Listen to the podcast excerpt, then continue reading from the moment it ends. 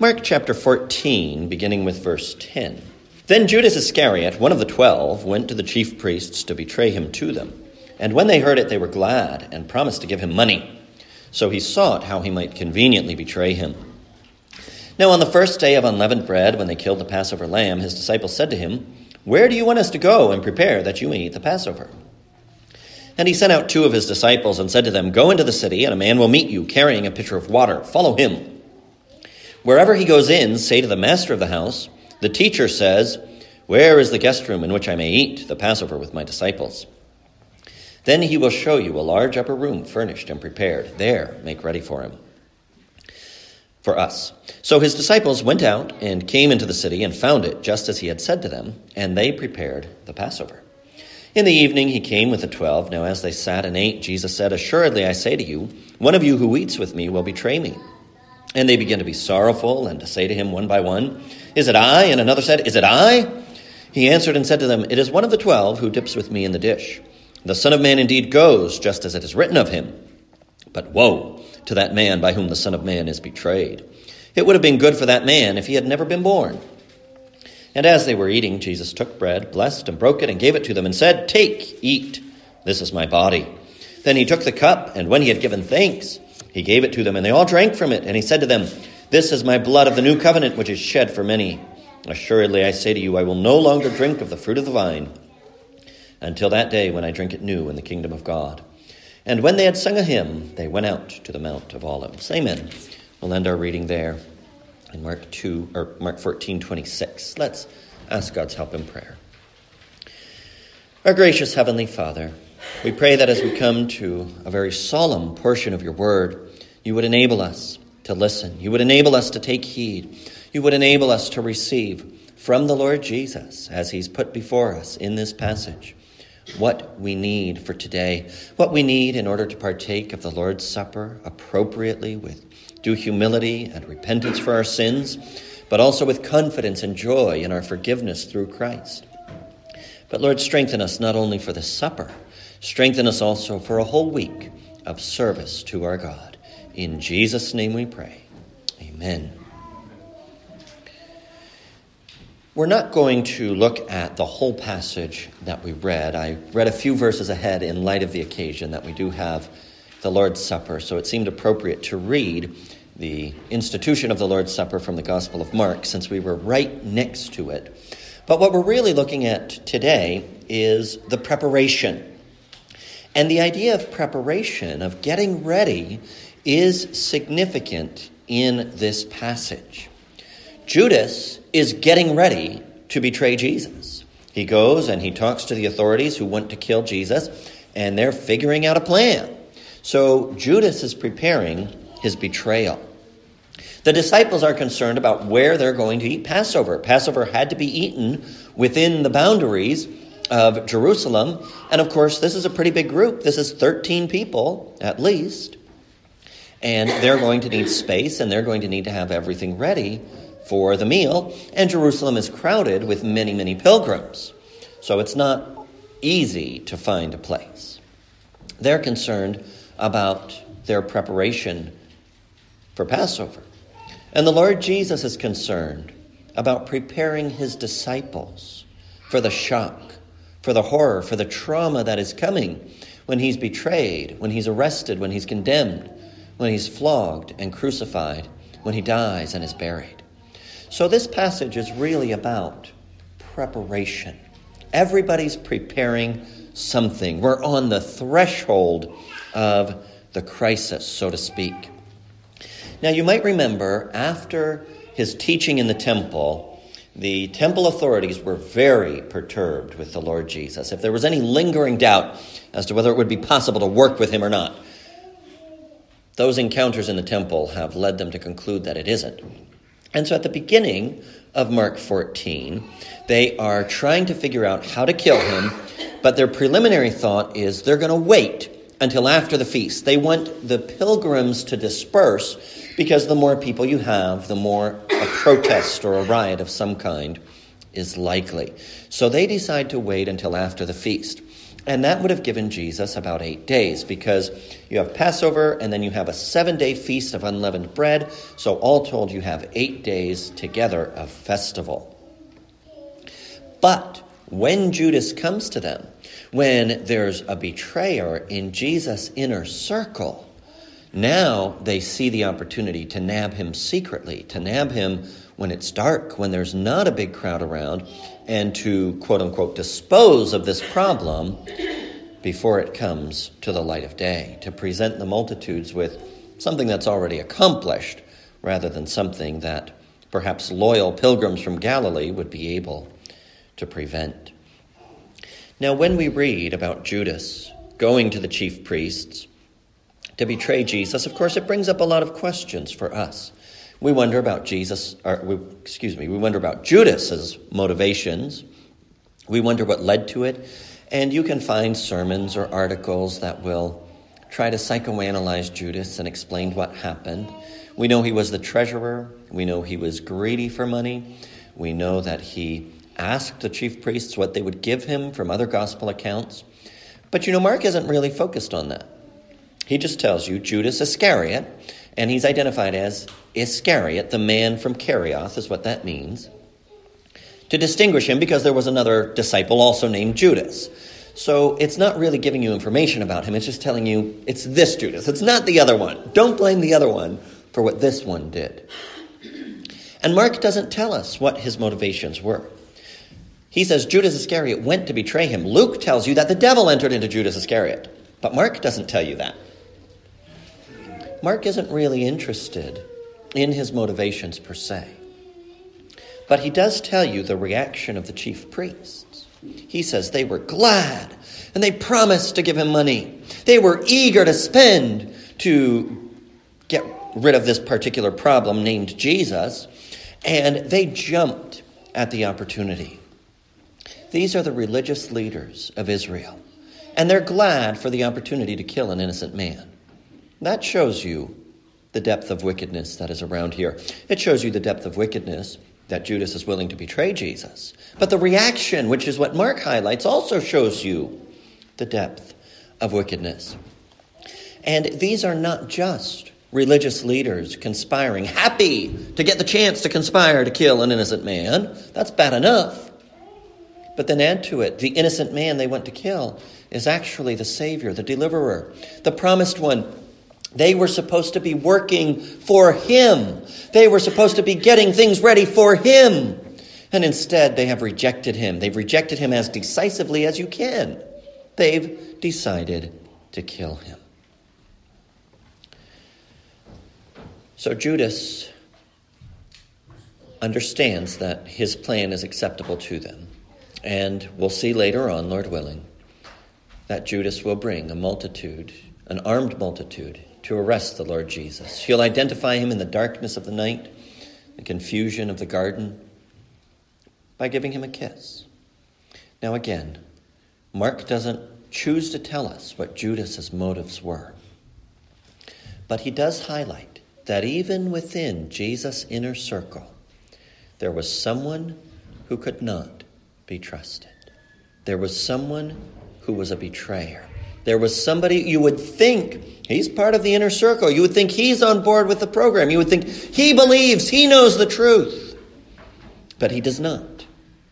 Physical proximity to Jesus, traveling with Jesus, being Jesus' treasurer, did not guarantee that Judas knew the truth.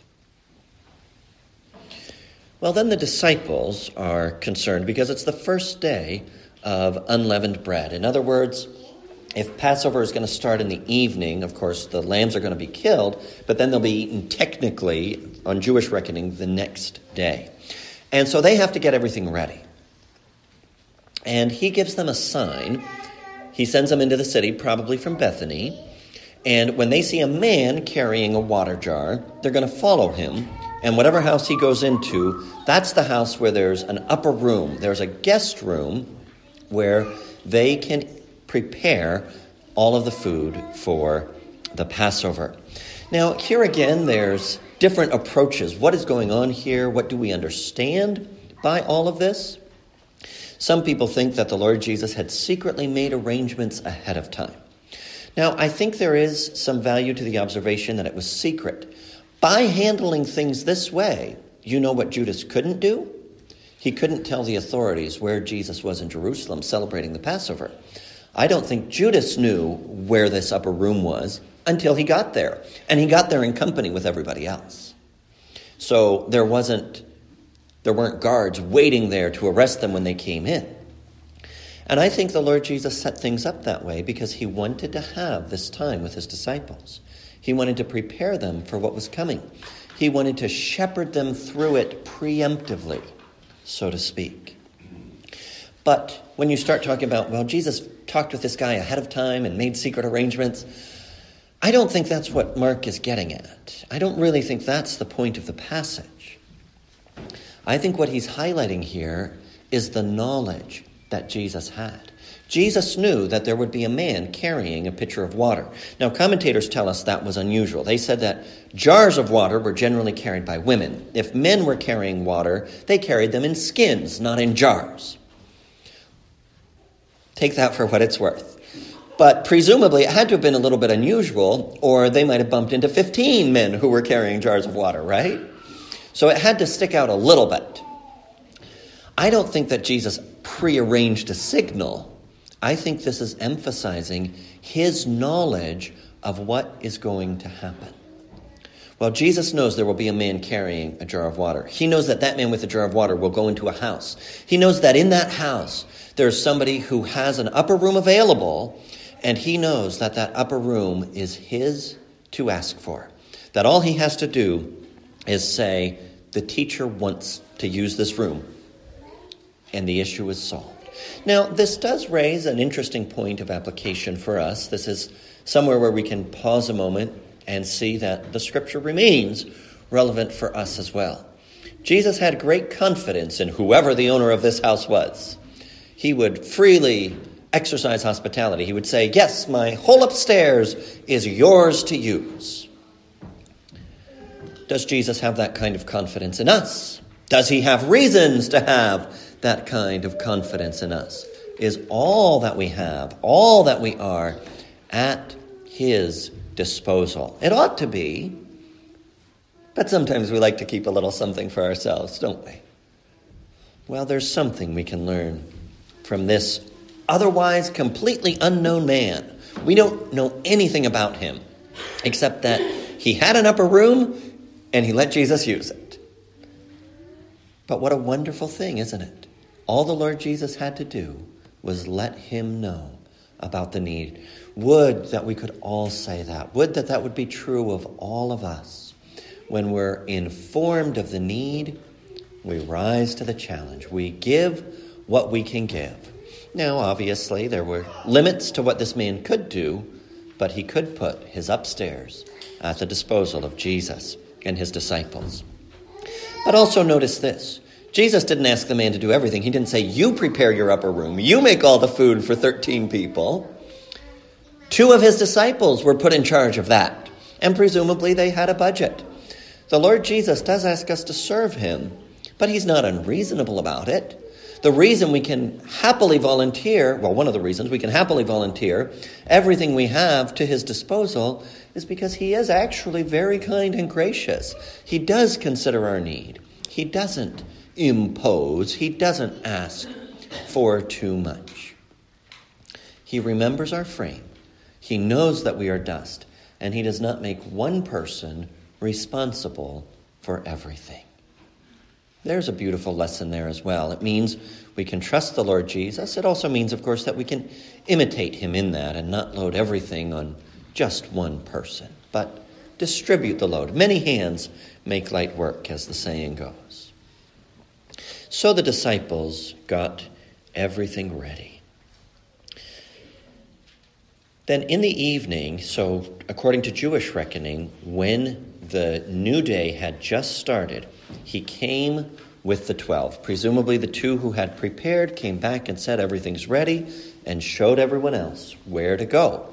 They knew where to go because they'd followed the man with the jar of water. Well, now everybody goes. And they eat together. Now, as they were there sitting, or technically reclining and eating, Jesus said, Assuredly I say to you, one of you who eats with me will betray me. Now, why is this brought up here? Well, in context, Mark wants us to know that none of this catches Jesus by surprise. He's been predicting his death for some time. He knows what's coming, and he goes through with it anyway. And we'll come back to that. But Mark thought this was important to highlight. Now, you notice the effect of this on the disciples. They begin to be sorrowful and to say to him one by one, Is it I? And another, Is it I? There's a couple of observations to make about that. One is that the Lord Jesus said something that made his disciples sad. Well, then, clearly, sometimes it's appropriate to say things that make people sad. We live in a society, we live in a culture where there's a lot of emphasis on being cheerful, on being upbeat. People say they want to go to church to feel good. I've heard that once in a while. And there's nothing wrong with cheerfulness. There's nothing wrong with joy. The joy of the Lord is our strength. And I absolutely think that you should mostly leave church encouraged and refreshed and cheerful. But this is the Lord Jesus. Are we really going to question his pastoral wisdom? Are we going to say that he put the emphasis in the wrong place? Are we going to criticize how Jesus shepherded his own disciples? I don't think so. I hope not. Well, then that does mean that there are times when even God's people, even the Lord's disciples, need to be made sad. You have it in Ecclesiastes, don't you? Sorrow is better than laughter, for by the sadness of the countenance, the heart is made better. So there's a time and a place to be sad. We can bring that to church, we can encounter that at church. And you notice why they were sad. They were sad because of inadequate faithfulness to Christ, because somebody was going to fail in their loyalty to the Lord. This is a reason for sorrow, isn't it? We've experienced this in our church, we've experienced this in our families, we've experienced this in our broader circles. When somebody turns away from the Lord, whether that means that they abandon the church and just stop going anywhere, whether it means that they go to a false or an apostate church, whether it means that they're put under discipline or even that they embrace a completely different religion. Is that not a reason to be sad? Of course it is. That's a tragedy. That's a disaster. It's strong reason to lament and mourn and weep. It's very legitimate to be sad about that. But you also notice that the disciples, they were sad, and that was appropriate. And their other response was also appropriate. They said, Is it I? Or, It's not me, is it? You see, they weren't arrogant at this point. They didn't presume it couldn't possibly be them. They all asked, Is it I? We find out from the other Gospels that even Judas asked that, although I think he already knew the answer to the question. There is a place for humility. Now, later on, the disciples are going to affirm very strongly that they'll never deny Jesus. And yet, what's going to wind up happening? They're going to deny Jesus. So here is something we can legitimately lament. Here's something we can properly mourn. We are not more loyal to Jesus than we are. We are not as loyal as we ought to be. But there's also a good lesson to learn here, and that is our loyalty to Jesus does not arise from the strength of our resolution. It's not us being determined and firm in our own strength. They tried that and they failed. But when we're strong in the Lord and in the power of His might, then we can be loyal all the way to the end. So, if you hear these words, if you hear the disciples asking, Is it I? and think, Well, I would never ask that. I know better than that you might be closer to the state of mind of the disciples in a few verses than you realize. Paul said it to the Corinthians Let the one who thinks he stands Take heed lest he fall. We're never in more danger than when we're overconfident. Now, you can't be too confident in Jesus, but it's very easy to be too confident in yourself. So it's a fair question to ask Is it I? Will I be loyal to the end? By God's grace, yes. But if I'm not depending on God's grace, then either I won't be loyal to the end or I will have to learn a bitter lesson the way Peter did that we cannot be loyal to Jesus in our own strength. Now, in Mark, all he says is it's somebody who dips with me in the dish. And that's an allusion, I think, to Psalm 41, where my own familiar friend who broke bread with me has turned against me. The Lord Jesus had not treated Judas differently from the others. He hadn't discriminated against him. He hadn't given him any reason for what he did. He had shared with Judas. He's sharing this meal with Judas right now. And yet Judas lifted up his heel against him. Judas betrayed him. Now, the Lord Jesus does give a warning. He says, The Son of Man indeed goes just as it is written of him. But woe to that man by whom the Son of Man is betrayed. It would have been good for that man if he had never been born. Now, sometimes people tie themselves in knots with that last statement. It's really not that complicated. Why would it have been good for Judas never to have been born? Well, it would have been better from Judas's point of view. Judas was part of God's plan. God didn't make a mistake. Jesus is not saying, Oh, I wish my father hadn't created this individual. But he's saying, from his point of view, in terms of what is going to happen to him, he would have been better off not existing than existing and behaving in this way and receiving the appropriate punishment that will come as a result. Now, on the one hand, this is something that is special to Judas. He was at a unique place in the history of redemption, and he was able to betray Jesus in a way that is fairly unique. However, if you remember our series on Ecclesiastes, Solomon comes to the conclusion that, in general, those who were stillborn, those who never saw the sun at all, are better off than those who just have to lead a vain life under the sun. Apart from trust in Jesus, what we could say about Judas can be applied in its own degree to everybody. From your point of view, if you do not believe, if you are condemned, if you go to hell, you would have preferred never to have existed than that. Now, I'm not saying that that's absolutely true in terms of God's creation and God's purpose, but I'm saying from your point of view, that's how you're going to feel about that. You would be better off not existing than existing and not believing in Jesus. Well, take a moment to absorb that. Take a moment to reflect on that. Every gift of existence will not count against the condemnation of those who do not believe. Nothing will offset that from inside your own experience. Now, we say this not because we're particularly hateful, but we say this as a warning. Imagine if Judas had heeded this warning. Imagine if Judas had changed his mind, even out of an instinct of self preservation, and had not betrayed Jesus. Well, he didn't pay any attention to the warning. But you can. We can draw back from condemnation. We can look to the Lord to save us. But the bigger point that I think Mark is making here is what you have in the beginning of verse 21. The Son of Man indeed goes just as it is written of him. Now, Jesus doesn't give any specific passages in the Old Testament that he's thinking of, and I think the reason he doesn't is that there are many passages.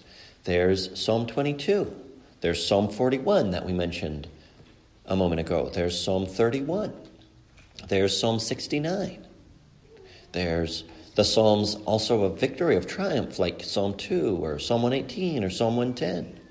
There's the servant of the Lord songs in the book of Isaiah.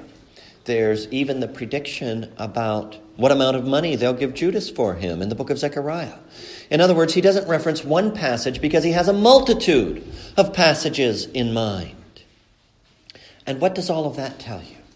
Well, it tells you that Judas got ready to betray him, it tells you that the disciples got ready to eat the Passover, but it tells you that God was getting ready to accomplish his purpose through the Son of Man. You know what that purpose was. The Son of Man has come to seek and to save that which was lost. The Son of Man did not come to be served, but to serve and to give his life a ransom for many. Those who were involved in his betrayal and his crucifixion, they are guilty. Judas is guilty for what he did. He's not excused, he's not let off the hook. Woe to that man. But in their wickedness, God is overruling to accomplish his purpose of grace, to bring salvation to these disciples. These disciples who, on the one hand, you see a little bit of their good qualities here. They ask about preparing the Passover, they follow his instructions, they're humble, they want to know if they're the ones who will betray him. But you also see their weaknesses and their limitations all around, throughout Mark. He keeps emphasizing how they didn't understand, how they didn't get it. He shows you their weakness and their failure. And the Lord Jesus came for them, for people just like them. Here he is. He's about to go through the great crisis of his life. And whom is he serving? He's serving his disciples. He's sharing the table with them. He's extending grace to them. Did they earn their place at that table? No, they didn't. Did they deserve to be there? No, they did not. And yet the Lord Jesus held out grace to them again and again. What about you? You're here this morning. We're about to observe the Lord's table. Do you deserve to be there? Have you earned your place at this table? No, you have not. Neither have I. I'm unworthy to administer the table to you. I'm unworthy to be a partaker myself. But you know what? The Lord Jesus invites us anyway.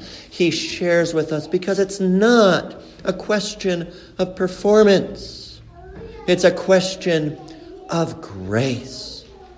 If you believe in Jesus, then all the grace, all the patience, all the long suffering, all the service is there for you. Amen.